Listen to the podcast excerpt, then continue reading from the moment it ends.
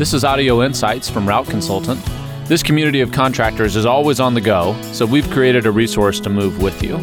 Join me, Spencer Patton, as I talk with my team, fellow contractors, and vendors about our industry. There's a quick disclaimer I need to read. Route Consultant is not endorsed by and is not recommended by Federal Express Corporation and FedEx Ground. Route Consultant is not sponsored by, is not approved by, is not associated with, and has no connection whatsoever with Federal Express Corporation or FedEx Ground. Hi, Spencer. It's great to be back on the podcast today. Hey there, it's great to be back. We talked in our last episode about working capital and the first 60 days of expenses for FedEx contractors. Today, we're going to dive into detail about remote ownership. Before we do that, though, let's take a few minutes at the top to talk about current events. We're recording here in June 2020 in the midst of protests and riots across the country. I know this is impacting FedEx contractors nationwide and your organizations personally. So, can you speak to some real time crisis management lessons you're learning right now? Yeah, it's amazing. These podcasts, it seems like every month there's some major world changing event that we are having to deal with as FedEx ground contractors uh, COVID 19 and the surge of e commerce volume has been a game changer for us in the volume that we've been dealing with and just uh, the realities of the surge in residential deliveries. And uh, now we have the uh, riots across the country that are resulting in a very real threat to a lot of the delivery personnel as they're out and about on the streets. And uh, usually we're just used to dealing with like whether the roads are icy. Right. You know i mean that we're not used to having to, to, to deal with uh, uh, having vehicles assaulted and uh, you know whether it's assaulted by people or assaulted by packages uh, it's it's happening in, in both ways. So uh, what what i can say is this FedEx Ground does a great job of essentially giving a message that you are the captain of your ship, right? That's that's kind of what they say internally. And what they mean by that is that us as contractors are given complete autonomy that when we feel like something is not safe, that's what we have to say and that's kind of like the end of the discussion with FedEx Ground. If we say the roads are too icy and I do not feel comfortable putting my staff on the road, there will not be further pressure of saying, well, you know, can can you push it a little bit, or you know, you're being a wimp, or you know, something like that. There's there there is a a good bright line that is respected around safety. Uh, FedEx Ground does give a messaging that it is safety above all. And we all know that there's packages that have to get delivered, and we have to take every reasonable measure sometimes to be safe while still getting the packages delivered. But in times like this, uh, I have delivery operations in 10 different states, and I am in some states where it is not safe to deliver. And we have shut down delivery operations until we either have armed security that are going to accompany our vehicles or until the protests and riots are completed. Uh, we just uh, it's just too dangerous, and we've seen in cases across the country where FedEx vehicles are being specifically targeted, and uh, many have been taken at gunpoint, and just some things that are truly scary and uh, somewhat unprecedented in our history. So. Uh, it's just a, a time that we have to be very mindful of the safety of our drivers and recognize that at the end of the day, we're delivering cardboard boxes with stuff inside of it, right? It's not worth anybody's life. Uh, so whether it's weather, whether it's packages, whether it's just being in a rush because of all the volume that we're dealing with, it's still safety first, and that's a message that I want to make sure that everybody hearing this podcast as they become FedEx contractors uh, remembers that it's never going to be a good enough excuse if you have a safety accident to say, well, you know, we, we were uh, out there trying to get the packages delivered and this happened. Uh, we're given great autonomy to be able to protect the safety of our employees. That's a really good note. Thanks for sharing. Let's transition now to talking about today's topic, which is remote ownership. We get this question all of the time and a lot of detail questions. So, to start, can you tell us why you very intentionally refer to it as remote ownership instead of absentee ownership? For sure. This is one of the top questions that we get probably right after how much money do these routes make anyway? you know, that they want to know about margins. Right after that question, uh, we see people want to know about what uh, remote and sometimes what's referred to as absentee ownership. So what I always correct people, and sometimes it's a, it's a little cheeky, but I, I'd say you can be a remote owner, you cannot be an absentee owner and and I understand what people are saying is that when they say an absentee owner, they're not meaning that they are just kind of going to have this as mailbox money and sit it and forget it. But I, I very intentionally make sure that people understand that this business is not mailbox money business. Um, any business that you buy that is advertised to you as mailbox money business is probably snake oil, right? Um, and I am not selling snake oil. I will recognize that this business certainly has the ability to be owned remotely, but it cannot be run in a absentee manner where you are just not involved in any capacity whatsoever. So we'll talk about over the evolution of, of this podcast and the materials that you get from me about uh, what the normal responsibilities of ownership are and what responsibilities can be outsourced. But make sure that as you begin this FedEx journey, you recognize it's completely okay if you do not live in the same city as where you own operations. Like for me, I own operations in 10 different states. I live in Nashville, Tennessee. I, I can't be in all locations at all time, but I'm anything but absentee. I have my finger on the pulse of what's happening in the business. I make sure that I monitor and that I measure the results uh, one of the sayings that I use in my staff, and, and they hear me say all the time, is that if you can't measure it, you can't change it, right? You can't manage it. So it, the key to being able to manage your business is being able to measure your business. Okay, really interesting. I want to dive into that. So let's start at the very top. And one of those most asked questions about remote ownership is how far away can I look for potential opportunities? So the first thing that I give to people when I hear that question is I, I, use my own personal example. So the very first FedEx operation that I purchased, I lived in Nashville, Tennessee, and I bought an operation in Springfield, Illinois, which is a five hour and 15 minute drive door to door. Uh, and I've done that a drive a number of times. And that's probably about the furthest distance that I would encourage you to purchase for a pickup and delivery operation. So there's going to be a different answer on line haul that we'll we'll cover in a minute. But for pickup and delivery operation, what I'd like to see you do is look at wherever you live and draw a concentric circle around uh, where you're at on the map of five and a half hours worth of driving and say we're going to end up somewhere in this radius for the purchase. Uh, the rationale behind it is that I still want you to be close enough to the business that if you need to get there, you can be there. Uh, maybe you're comfortable flying somewhere. Maybe that's okay on the budget, or maybe you'd rather be somewhere where you can just drive. Generally, if you're driving three or four hours, it's almost faster to. I'm sorry, if you're flying three or four hours, like it's it's faster to drive, right? It, it's just going to be by the time you sit in the airport and go through security and all the stuff, like you could just get there uh, by driving. So I would say uh, that five hour radius is important because ultimately, if I needed to be at a business by 8 a.m. in the morning and I'm five hours away, like worst, worst case, I'll get up at 3 a.m. in the morning, I'll get my coffee, and I'll drive to the operation and I'll be there by 8 right? And and there may be a time change that happens between uh, here and there, and and that may help help your your cause or it may hurt your cause. But uh, ultimately, people fall in love with trying to buy a business that delivers to their own house right? There's something cute about that of just like oh i can i can get paid for delivering to my own house when i order online. And and i have been in those shoes right? I used to deliver to my own house and i can tell you it wears off quickly. Uh, it's much better to buy a business that is healthy that's the right fit for you within a reasonable driving proximity of where you're at Okay, so you mentioned that line haul is a little different. So let's get into that. How is remote ownership different for someone interested in a line haul operation?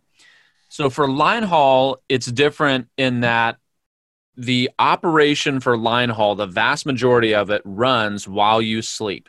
So there's a little bit of line haul that runs during the daytime, but the overwhelming majority runs from about 8 p.m. at night to 5 a.m. the following morning.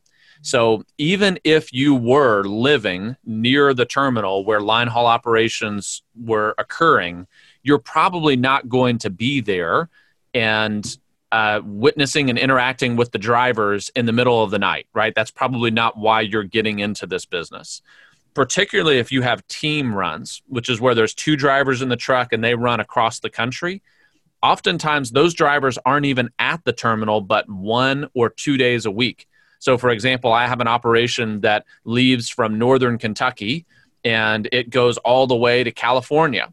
And so those drivers roll back into northern Kentucky at like 2 a.m. Uh, halfway through the week. And so they can go out to California and drive back. And they are literally there for about an hour. And it's at 2 a.m. in the morning. So it doesn't really do you much good if you lived on the front doorstep of the terminal. What's far more important in the line haul side is the phone communication and the ways that you show appreciation to your drivers. So, like if your drivers get a edible arrangement from you, um, or you send that to their spouse and say, "Hey, I, I, know that your spouse is out on the road this week uh, working for the company, and I just want to take a moment to say thank you that we appreciate what you're doing." Um, or if you have uh, a set of toiletries that is left in the seat, so that way when the drivers show up for their first shift, They've got like some quality shampoo and some healthy snacks. And I know for many of you that may sound weird, like I'm giving another dude shampoo. Like what what am I doing here? Um, but the the rationale is that when you're out on the road and you're taking a shower at gas station showers, like how good is that shampoo and uh, the kind of materials that they make available to you not very good right uh, the gas station food that you're consuming uh, not very healthy for you. So whether they even just throw it away, it's just the, the thought that you're caring for them and showing that you know that they're more than a number. And so you can do that from anywhere in the country. So there's a lot of line haul ownership that lives in California and they own operations in Kentucky. And there's people that live in Florida and own operations in New Jersey. So uh, you can really own from a line haul perspective from a much further distance away than the pickup and delivery side. Okay. So talking a little bit more detailed here, can you talk about what an AO is and what their responsibilities are? So FedEx Ground has an abbreviation for everything. when when you become a contractor, you will truly learn a new language that will look like hieroglyphics at times because there's just if for any of my listeners that have military background, you'll you'll relate in saying that there's a lot of abbreviations for everything and FedEx Ground uh, abbreviates AO as what's called an authorized officer. So that means that's the the individual that has signing authority for the contracts. Uh, you're seen in FedEx Ground's eyes as the boss. So many people that own the business also put themselves as the authorized officer. I'd say 95% of the time that's the case because if you own it, you want to have signing authority on the contract there's a couple times where some people may own the business, but just like some owners of businesses will appoint a CEO, the CEO doesn't always have any ownership in the business, right? They could just be an employee. So, in rare circumstances, that may happen. But in the traditional sense, the authorized officer that is the owner of the business, probably what many of you are considering becoming if you purchase one of these FedEx routes, is a what I consider a back office responsibility. That's really what I see my role as an authorized officer is that I want my manager that is boots on the ground and showing up at the terminal every day to be responsible for two things. I want them responsible for people and I want them responsible for trucks. So meaning I want to make sure that everybody shows up every day and then I want to make sure that all the trucks start. If those two things happen each morning, you're probably well on your way to having a successful day. But if one of those two things doesn't work, you're on your way to an unsuccessful day. So I want to make sure that I try to take all of the other responsibilities off of my local manager. So I'm focused on things like payroll. I'm focused on things like bookkeeping. I'm focused on things like recruiting, doing the title work for the vehicles, doing the registration, uh, remitting child support for the employees, and just making sure that all of the administrative side of the house is taken care of, paying bills. And many of those things you can choose to outsource, right? So I started off being a bookkeeper for my own organization, and that was not a good decision. um, I can limp my way through QuickBooks, but ultimately, I am not going to be uh, nominated for the world's greatest accountant. Uh, I needed to outsource that at the beginning, and I outsourced it later. And once I outsourced it, I looked at myself and I was like, oh my gosh, why didn't I do this two years ago?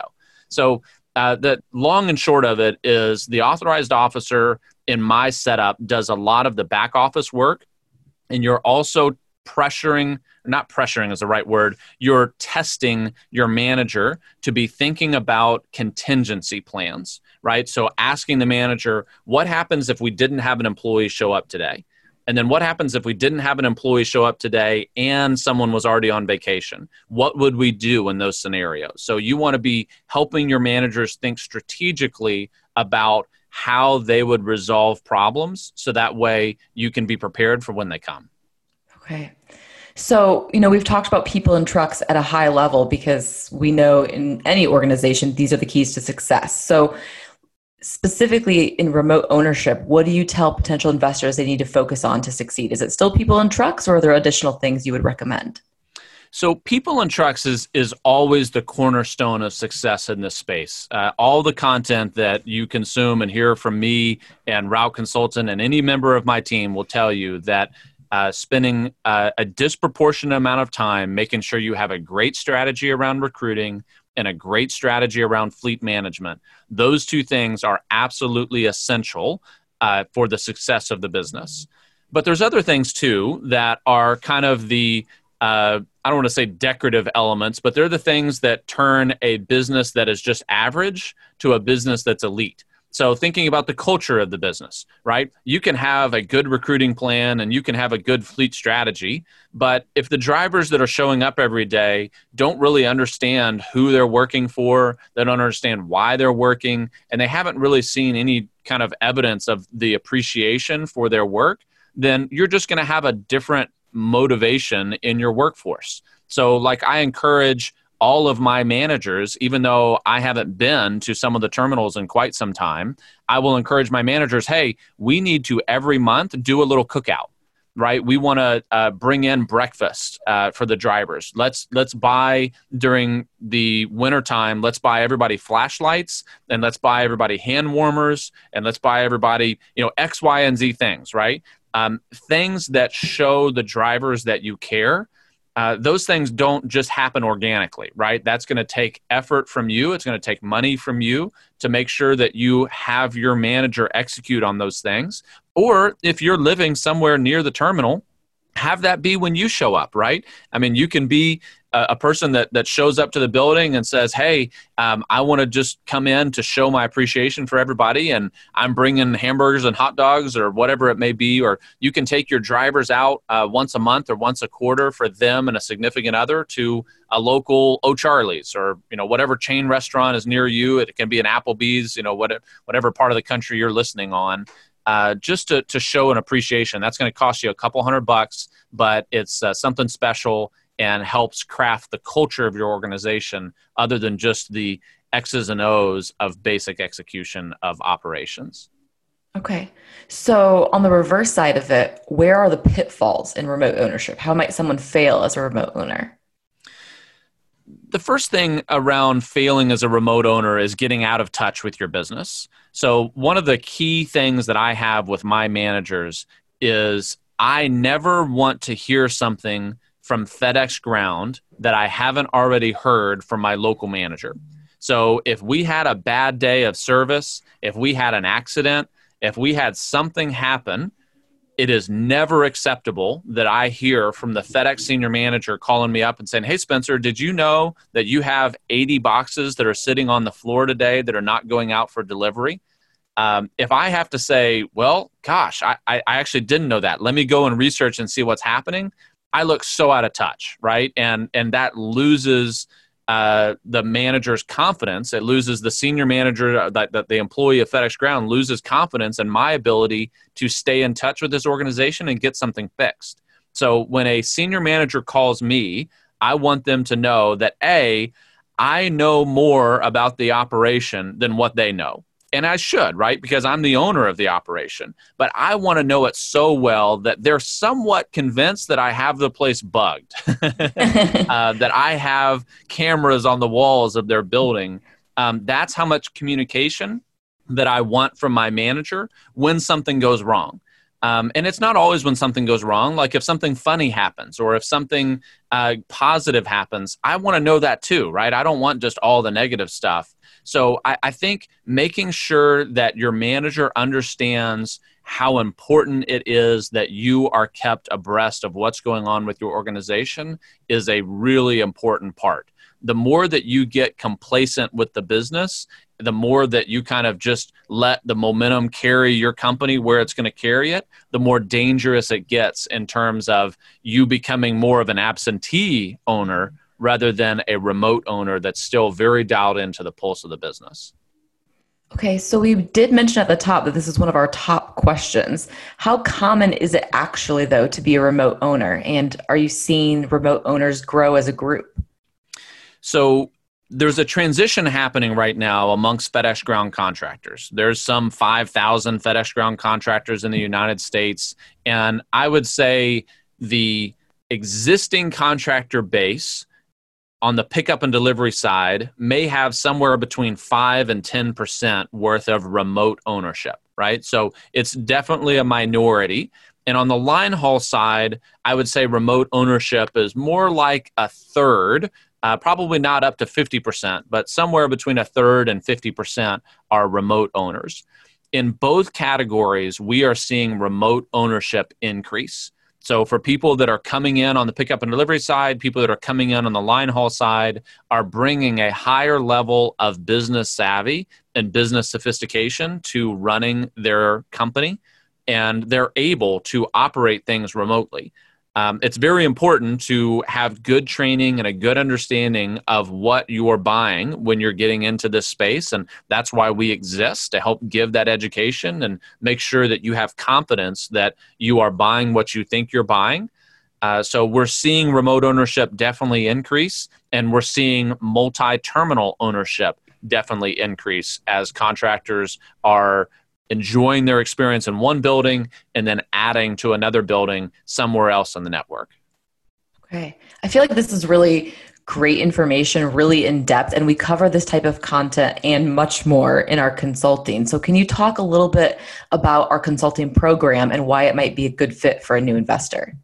The core of what we do at Route Consultant is education based marketing, right? I am a big believer that if I can come here on a webinar, if I can meet you uh, on podcasts, uh, if I can uh, meet you in person at events, and I can engage with you via articles, like as much free stuff as I can possibly provide, then I will add value to your experience about learning uh, of what it takes to contract with FedEx Ground. And then at some point, uh, we have kind of our premium content to say, all right, I've shown you enough at no charge to convince you that there may be something here, right? That you've really learned more than what you ever thought you would know about delivery of FedEx Ground, and you're ready to take the next step of saying, all right, Spencer, I want to engage with you in a consulting capacity to really know and leave this uh, conversation with confidence of whether this is the right opportunity for me or whether it's not. So we have all types of different consulting curriculum. Uh, you can engage with me directly. Uh, you can engage through our online platform that we have at Route Consultant, where we've got a really uh, world class educational platform to give you videos and audio about all of the things that I wish that I knew when I got started with FedEx Ground. Uh, we have virtual summits that we're doing where I lead a seminar for 10 hours of all the things that I wish that I knew when I got started as a FedEx contractor. Um, I teach those every 45 days. So you can go to the events button at routeconsultant.com and see when our next summits are, are, are going to happen. We're doing some of them virtual and some of them live in person.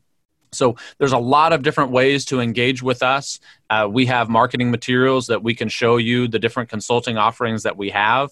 Uh, my true heart is to be an educator. I love entrepreneurism and I love the opportunity to be able to teach people that they can own their own business and that they can get uh, income that is free of the kind of corporate ladder uh, and you know, there's good things with the corporate ladder and bad things, but uh, mm-hmm. there's also great things that come with entrepreneurship. So uh, that's uh, a, a, way that you can start to engage with us of, of interacting with our team. Send us an email, give us a call, and we'll outline exactly the different pathways that you can choose with us if you want to engage with us further in a consultative uh, capacity. Great information. And thanks again, Spencer. These conversations are always fun, and I'm looking forward to our chat next month. Awesome. Thank you so much, Kylie.